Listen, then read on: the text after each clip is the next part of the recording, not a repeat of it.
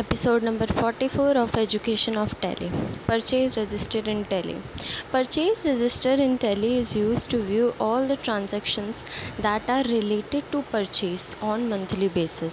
So in order to view purchase register go to gateway of tally then click on display option then go to the account books option and then click on purchase register option.